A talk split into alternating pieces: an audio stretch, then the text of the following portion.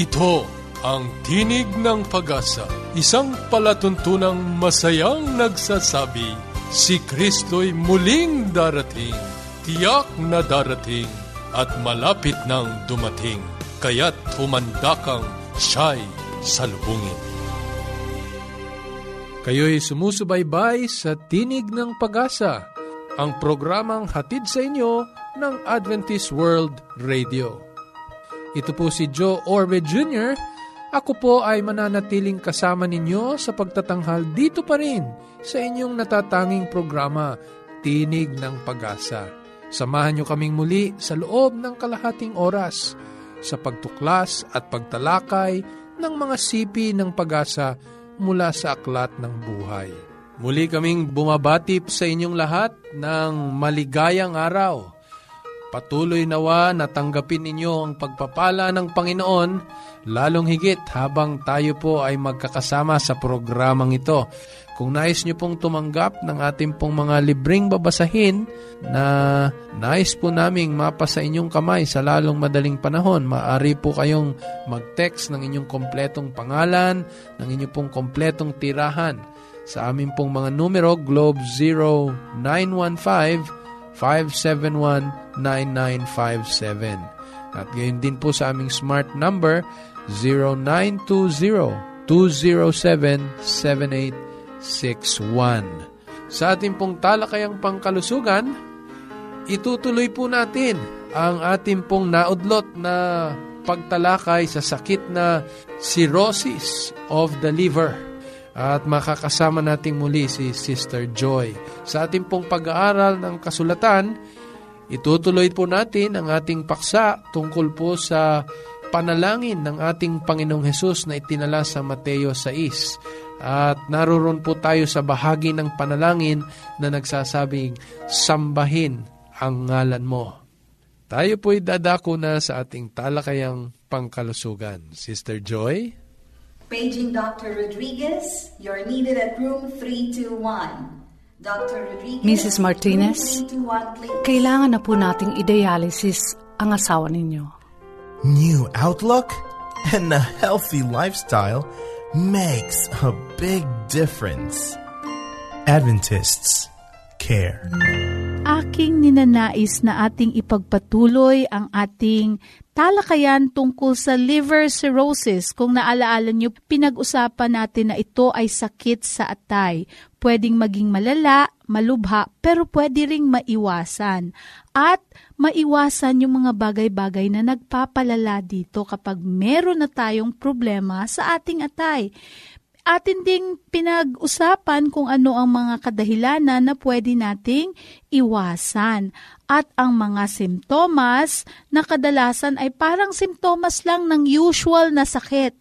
Pero pumapayat ang tao, walang gana, nahihilo, dapat po hindi natin i-take for granted ito. Ano po, dapat nagpapacheck up tayo sa doktor upang nalulunasan ng mas maaga itong mga sintomas na ito. Lalo na kung ito pala ay sintomas ng underlying na serious problem tulad ng liver cirrhosis. At sa kahulihan, pinag-usapan natin yung mga pamamaraan kung paano nalalaman na meron ng sakit ng liver cirrhosis ang isang tao. Kung maalaala nyo po, merong kagamitan sa teknolohiya na tinatawag natin na CT scan or ultrasound or magnetic resonance imaging or MRI na ginagamit ng mga doktor upang madiskobre na merong nangyayari or progressing na tinatawag nating sakit sa atay o liver cirrhosis. At na-mention ko rin po yung ibang doktor gumagamit ng karayom upang magkuha ng sample directly from liver at sinusuri ito kung talagang may abnormality sa ating liver. Ngayong hapon ating ipagpapatuloy at pag-uusapan na ang kalimitang lunas sa sakit na liver cirrhosis ay nakatuon sa mga paraan kung paano mapigilan ang pagkasira nito. Karamihan sa mga taong may sakit ng liver cirrhosis ay nagmula sa sobrang pag-inom ng alak upang ang pagkasira ay bumagal o huminto. kailangan po talaga na itigil na ang pag-iinom kesa nagko-contribute tayo dun sa paglubha at paglala ng sakit. Ang pagtigil ng biglaan sa pag-inom ay hindi madali, para pong madaling sabihin pero mahirap gawin. Kaya po pwedeng magkonsulta sa doktor o sa ating mga kaibigan na mag-a-advise sa atin ng tama. Maaring i-rekomenda ng isang doktor ang isang epektibong programa na matatagpuan sa ating kinasasakupan lamang. Ang mga simptomas na nararanasan sa mga pamamaga ng binti at tiyan ay malulunasan sa pamamagitan ng low salt diet. Maigi rin na uminom ng mga water pills or tinatawag nila itong diuretics upang tulungan ang pasyente na mas madalas ang kanyang pag-ihi at mailalabas yung mga fluids na nare-retain sa katawan hanggang ito ay magiging regular na. May mga pagkakataon po na ang sobrang tubig sa tiyan at sa mga binti nung cases ng liver cirrhosis ay maaalis sa pamamagitan ng paggawa ng daluyan na nakatusok sa abdominal wall ng pasyente. Kapag malaki ang tiyan, maisasagawa ang prosesong ito sa pamamagitan ng isang operasyon. Ang mga lunas na ito ay magiging matagumpay lamang kung ang pasyente ay tatalikod sa tawag ng alak. Para sa mga taong meron ng malalang liver cirrhosis at ang atay ay hindi na po talaga nakaka-recover, ang tanging makatotohanang pag-asa para sa kanila ay ang tinatawag natin na liver transplant, kung sila ay mapalad na nakatira sa lugar na kung saan ay may maaring isagawa ng mga ganitong teknikal na proseso. Pero tatandaan po natin, maliban po sa pag-iisip kung saan ito isasagawa, naku, masyadong expensive po itong process na ito at maaring ang proseso na pagdadaanan nung bibigay ng liver at yung tatanggap ay napakahirap din. Kaya kung pwede pong iwasan, mas mabuti po iwasan. Ating balikan sumandali ang pagbabago sa diet at lifestyle na makakatulong sa atin kung tayo ay may liver cirrhosis or na maiwasan natin ang liver cirrhosis. Upang mapigilan ang karagdagang pagkasira ng atay, dapat ninyong itigil ang pag-iinom ng alak dahil ayon sa pag-aral, ito yung number 1 cause. Dapat ding kumain ng proper diet na mababa sa alat sa kadahilanan na ang sobrang asin sa pagkain ay nagiging dahilan upang mag-ipon ng tubig ang katawan na nakakapagpalala sa pamamaga ng sikmura o ng tiyan at ng mga binti. Yung tiniterm natin na idematusluk, magang-maga siya. Pero pagka hinawakan siya, tubig ang laman kasi nagre-retain ng tubig ang katawan. Magsimulang kumain ng masustansyang diet na puno ng hilaw na prutas at gulay. Ang mga taong may cirrhosis ay may malnutrition din at ang mga bitamina at mineral na kailangan ng katawan upang maayos itong gumalaw ay mainam na matatagpuan sa mga hilaw na prutas at gulay. Kaya dagdagan natin yung pagkain natin ng prutas at gulay kasi nakakatulong po talaga siya sa ating katawan. Huli man, maging maingat sa mga lugar kung saan ay maaring magkakuha ka ng infection sapagkat ang kakayanan ng katawan na lumaban sa mga infection ay mahina dahil nga po may sakit na ang ating liver. Magpaturok din ng vaccine laban sa hepatitis virus o kaya mga trangkaso, yung vaccine against pneumonia, maganda po yun. Kung ang mga vaccine na ito ay available lamang sa inyong mga lugar, huwag pong mag-atubili. Magpa-inject ka agad para sa proteksyon ng ating kalusugan. Mga kaibigan, kung ikaw naman ay malusog, paano mo naman maiwasan na magkaroon ng liver cirrhosis? Naku po, makabubuti kung hindi ka magsimulang uminom ng alak. Or kung ikaw man ay feeling malusog pero umiinom ng alak, mas mabuting tigilan na po. At doon din po ito pahantong sa pagkakaroon ng sakit ng liver cirrhosis sa kadahilanan po na ang alcohol ay sadyang nakakasira sa atay kahit pa konti-konti pero lagi naman iniinom o kaya madamihan na inom kahit paminsan-minsan ang inom, nag-a-accumulate din po ang cause nito na makasira sa ating atay. Kumain ng masustansyang plant-based na mga pagkain na puno ng hilaw na prutas at gulay sapagkat ang mga ito ay nagtataglay ng mga kailangang bitamina at mineral. Limitahan ang pagkain ng mga matataba at pritong pagkain. Panatiliin na malusog ang timbang sapagkat ang sobrang taba sa katawan ay nakakasira sa atay sa kaparaanan na pagpatong-patong o pag-impok ng taba sa atay ay nakakasira dito.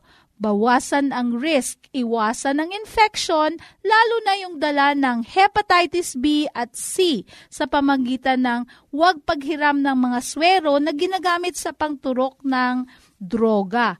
Kung gusto nyo po o kailangan nyo talagang mag-injection, kailangan nyo kayo talagang bumili ng swero at bago po ito. Naku po mga kaibigan, laging tandaan ang kasabihan, ang pag-iwas ay mas maigi kesa lunas. Pero sa panahon ngayon, ang aking sasabihin, huwag niyong kalimutan, ang pag-iwas ay siyang lunas. Sana kayo po ay nakinabang sa ating talakayan at kung meron po kayong mga katanungan, inyo pong i-text sa Globe number 0915-571-9957 o di kaya sa smart number natin 0920-207-7861. Hanggang sa susunod na linggo, ito po ang inyong lingkod. Joy Orbe, magandang hapon po sa inyong lahat. Yes, Dad and Mom are coming. I wish my parents will come too. The best way to spend time? It's with family. Adventists care. Maraming salamat muli, Sister Joy. Sa ating pong mga taga-subaybay, ipinagpapatuloy po natin ang ating pinasimulang pag-aaral sa panalangin ng ating Panginoong Hesus na itinala po sa Mateo 6. At ang bahagi pong ito ay tatalakay sa mga katagang nagsasabing, "Sambahin ang ngalan mo." Muli nating kasama si Sister Ruby Rodriguez. Magandang araw po, Pastor, at sa mga nakikinig. Balikan lang natin sandali, Sister Ruby, yung pinag-aralan natin nung nakalipas na pagtatanghal natin para sa kapakanan ng ating mga tagapakinig. Kami po ay nagbabaybay po sa mga mahalagang kataga ng panalangin ng ating Panginoong Hesus na itinala po sa Mateo 6. Kung maalala niyo po, nung nakalipas na linggo, tinalakay po natin yung unang bahagi na nagsasabing, "Ama namin na nasa langit ka." At dito'y idiniin natin na ang pagkakatawag sa ating Panginoong Diyos bilang Ama ay maraming kahulugan na ipinakikilala na mga prinsipyo upang nang sa ganon ang panalangin ito ng ating Panginoong Hesus ay hindi lamang maging panalangin na sasauluhin, kung hindi lalong higit ay magkaroon ng tunay na kahulugan sa ating mga buhay. Tinawag na Ama ang ating Diyos sa panalangin na dapat nating tularan sapagkat unang-una ang ating Ama, ang siyang lumalang sa atin, siyang ating manlalalang, kaya tayo'y kanyang mga anak. Ikalawa, itinuring natin na ang ating Ama ang nagbalik sa atin, sa ating pagkakahiwalay sa kasalanan. Muli niya tayong inampon at isinauli sa kanyang sarili. At ikatlo, siya ang kinasusumpungan ng mga katangiang nararapat sa Ama. Kung maalala mo yun, Ruby, ano nga yung tatlong yun? Protector, provider, and priest, yun po. Kaya doon, Ruby, makikita mo na tinatawag natin siyang Ama sapagkat siya nga ang may mga katangian na nararapat sa isang ama. Hindi lamang yun, Ruby, siya rin ay ang ating Ama sapagkat ang kanyang kaharian ay nasa langit. Kakaiba sa mga kinikilalang Diyos-Diyosan nung kapanahonan ng ating Panginoong Hesus, ipinakita ng ating Panginoong Hesus na nasa mataas na kalagayan sa kabanalan at katwiran ng ating Panginoong Diyos. Subalit, sinikap na yumukod upang nang sa ganun ay makihalubilo sa atin at maipadama sa atin na tayo'y kanyang tunay na iniibig. Siya rin ay ama natin sapagkat siya ang ama na puno ng pagmamahal, Maari sanang tinawag na ina, sapagkat may mga katangian ng ina na inihalan tulad sa katahingian ng ating Panginoong Diyos, Pero marami sa mga ikunento ng ating Panginoong Hesus ang ama ay tumayo bilang katulad ng ama nating na nasa lupa, na maging doon sa parabola nung alibughang anak, nakita natin ang pag-ibig ng isang ama na tumatanggap sa atin, bagamat tayo makasalanan, ay handang magpatawad. Kaya napakaganda ng idinidiin ng panalangin ito na kumikilala sa pagkaama, sa pagiging ama ng ating Panginoong Diyos. Ngayon, dito na tayo, Ruby, sa sunod na kataga at babalikan natin ang panalangin ng ating Panginoong Diyos sa Mateo Kapitulo 6. Nandun pa rin tayo sa talatang 9. Ang sabi, sambahin nawa ang pangalan mo. Pastor, tamang-tama po siguro yung ating usapin ngayon kasi maalala ko lang po, sa kanagisnan ko pong pananampalataya, kabilin-bilinan po ng aking nanay, maski po ng mga guro nung sa elementarya na pakaingatan po at gawing banal ang pangalan ng Panginoon. Maski nga po yung pangalan ni Maria or ni Joseph, sinasama po sa pagiging banal. Ngayon po, since pag-uusapan po natin yung Hallowed be thy name, meron po bang mas malalim na kahulugan yung linyang yon? Bakit po ba ito naisama sa the Lord's Prayer? Tama naman yon, Ruby. Talagang dapat ingatan nating banal, ang pangalan ng ating Panginoon. Kaya kung babalik ka sa banal na kasulatan, sa 10 utos, talagang yun ay 3, sa mga 10 utos ng ating Panginoon. Kaya dapat talagang ingatan, Pero alalahanin natin na ang pangalan ng Panginoong Diyos ay katangian din niya, Kaya kung ano ang pangalan, iyon din ang katangian, Kapahayagan ng katangian ng ating Panginoon ang kanyang pangalan. Hindi naman malayo sa ating mga tao, di ba? Yung ating mga pangalan ngayon, sa kasalukuyan nating henerasyon ay mayroong kahulugan. Hindi lamang basta ibinigay ng mga magulang ang mga pangalan sa kanilang mga anak.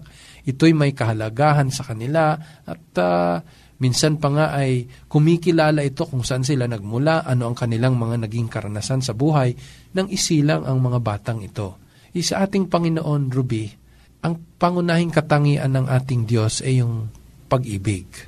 Kaya masusumpungan mo sa banal na kasulatan sa 1 Juan, Kapitulo 4, nagsasabi na ang Diyos ay pag-ibig. Sapagkat dito nga idinidiin na ang Diyos ay hindi lamang nagtataglay ng pangalan, kundi kapahayagan ng kanyang pangalan ang kanyang karakter. Ganun po pala yan, Pastor. Ngayon, naintindihan ko na po na ang pangalan ay kaakibat ng katangian ng isang tao. Pero, Pastor, bakit meron pa rin pong tigmaan, mga taong nagugutom, o kaya po kagaya po sa mga insurance companies, yung acts of God, pangalan pa rin po ng Panginoon yung nandoon, pero naiuugnay siya sa mga kalamidad. Bakit po ganoon? Katulad nga ng binanggit ko sa iyo, Ruby, ang katangian ng Panginoon ay nakaugnay sa kanyang pangalan. Sabi nga, God is love. Kaya ito rin ang gustong sirain ng kaaway. Kaya ang pangunahing punteriya ng kaaway, sirain ang Diyos sa kanyang pangalan. Kung may isip ng tao na ang Diyos ay pag-ibig, bakit may mga nagugutom? Yun ang mga itinatanim ng kaaway sa isipan ng tao para sirain niya ang katangian ng Panginoon sa kanyang pangalan. Kasi tatandaan mo, Ruby, na itong mga pangalan natin na tinataglay ngayon, hindi lang basta ito naibigay sa atin ng ating mga magulang. Katulad ko, Jose Jr., Jose P. Orbe Jr. ang pangalan ko. Ipinangalan sa aking ama. So, nangangahulugan, gusto ng ama ko na maging kahanay ng kanyang pagkatao ang kanyang anak, at yun ay ako. Ganon din yan sa Panginoon. Nais ng Panginoon na silang mga tinawag na Kristiyano ay maging kasang-ayon ng karakter ni Kristo sa pangalang tinawag sila bilang Kristiyano. Kaya dapat mamuhay tayo ng kaangkop sa kalooban ng ating Panginoong Hesukristo. Kasi tinawag tayo sa pangalang yun eh, Kristiyano, di ba? Kaya pagka tayo'y gumagawa ng mga bagay na hindi alinsunod sa mga aral ng ating Panginoong Hesukristo, no, eh hindi tayo nagiging mabuting Kristiyano. Kaya Ruby, dapat talaga ingatan natin ang pangalan, no, natin mula sa ating mga magulang at sa atin namang pagiging Kristiyano, iingatan natin ang pangalan ng ating Panginoong Hesukristo. Kaya uulit-ulitin ko yan, ano, para sa ating mga tagapakinig. Talagang kasama at nakaugnay sa pangalan ng ating Diyos.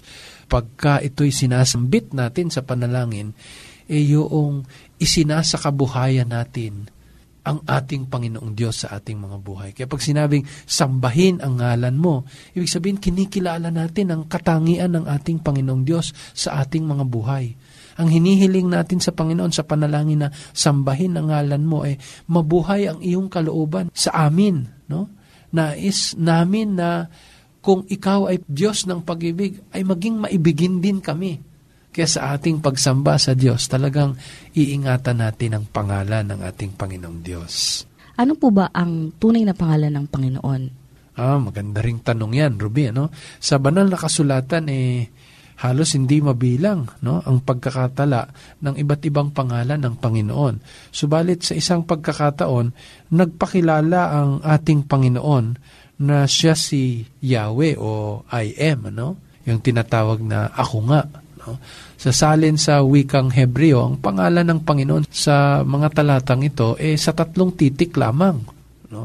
At ito nga ay binibigkas na Yahweh. Subalit ayaw nating iwalang bahala ang marami pang mga binanggit na pangalan ng ating Panginoong Diyos sa banal na kasulatan. At litaw na litaw ito sa Lumang Tipan, no? Doon sa Lumang Tipan, maraming itinalang pangalan ng ating Panginoon at dinugtong sa salitang Jehovah o Yahweh. No? Kaya mapapansin mo, katulad sa isang pagkakataon, sa Awit 23:1, no? Jehovah Rohi, no? The Lord is my shepherd, ang kahulugan niyan, no?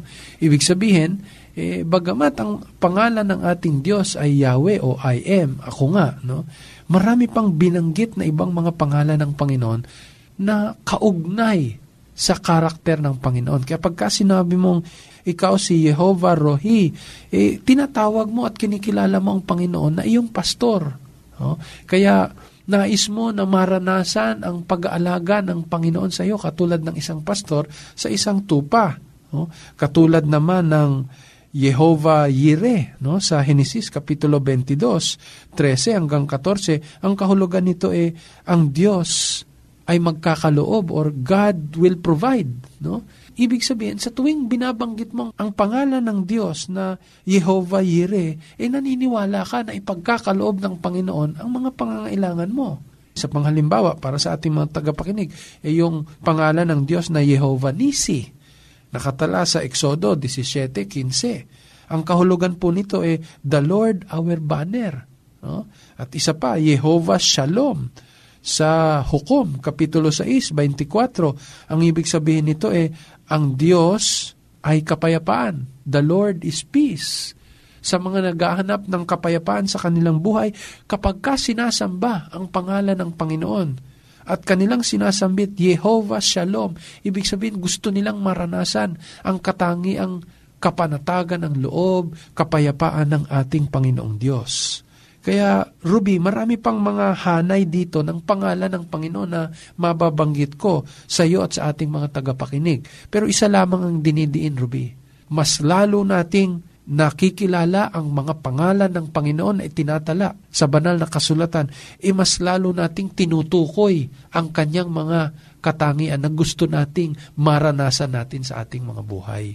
Kaya sa pananalangin natin, Ruby, iparating kaakibat nito yung pagbabasa ng kasulatan. Kasi dito natin lalong nakikilala ang ating Panginoong Diyos. Kapag ka nasasambit natin ang pangalan ng Diyos, kinalulugdan niya ito. Di ba? Ikaw ba gusto mong tawagin ka sa ibang pangalan? Hindi po. Oh, eh ako nga eh. Pag ang apelido ko, namamali ang bigkas, no? Eh, nakapagdadamdam ako, no? Sapagkat hindi yon ang pangalan ko na itinatawag sa akin. Ang Panginoon nalulugod sa tuwing tinatawag natin siya sa kanyang mga pangalan sapagkat nais niyang gampanan ang kanyang katangian sa iyo ayon sa iyong pagkakakilala sa kanya. Opo, Pastor. Napakasaya sigurong sambitin ang bawat pangalan na alam mong yun ang kanyang purpose sa buhay mo. Oo, lalo na kapag yun ang pinagdaraanan mo sa karanasan mo. Apo. At ikay lalapit sa kanya sa panalangin. No, di ba? Sabi mo, kailangan mo ng salapi, kailangan mo ng kagalingan. Sasabi mo eh, ikaw si Jehovah Jireh, ang nagkakaloob sa aming mga pangangailangan. Eh, kadalasan kasi ang laman ng utak natin, hingi. No? Eh, hindi ganun eh. Sa pagsamba lamang ng pangalan ng ating Panginoon sa ating mga buhay, eh, gaganapin niya yung kanyang pangalan, yung kahulugan ng kanyang pangalan sa buhay mo. Pastor, napakaganda po ng ating pag-aaral ngayon dahil sa araw pong ito, mas lalo kong na-realize na dapat po nating kilalanin ng husto yung kinakausap natin. Naalala ko lang po yung una nating topic tungkol sa ama namin. Mas lalo kong nararamdaman na dapat ako maging isang mabait na anak dahil ang aking ama ay napakabaitin para sa akin. Oo, totoo yun, Ruby, kasi yung pangalan niya, dala mo eh. Di ba? Pagkadala natin ang pangalan ng Panginoon, eh, kinakailangan ang ating mga gawa, ang ating mga kilos, ang ating pananalita, eh, nakaayon din sa kalooban ng Diyos para sa atin. Sa lahat po ng ating mga tagapakinig, eh sana po'y nakinabang po kayo sa ginawa po nating pag-aaral. Subaybayan natin muli itong panalangin ng ating Panginoong Hesus sa susunod na ating pag-aaral. At kung kayo po'y may mga katanungan, maaari po kayong mag-text sa amin pong mga numbers, no po, sa mga gumagamit po ng Globe, 0915-571-9957. Ulitin ko po, 0915-571-9957. Sa mga smart users naman po, 0920-207-7861. 0920-207-7861. Itutuloy po namin ang pag-aaral na ito sa susunod po na linggo at sana po ay patuloy kayong pagpalain ng ating Panginoong Diyos. Muli, ito po si Joe Orbe Jr. sa Roma 15:4 sa pamamagitan ng pagtitiis at pagaliw ng mga kasulatan ay mangagkaroon tayo ng pag-asa.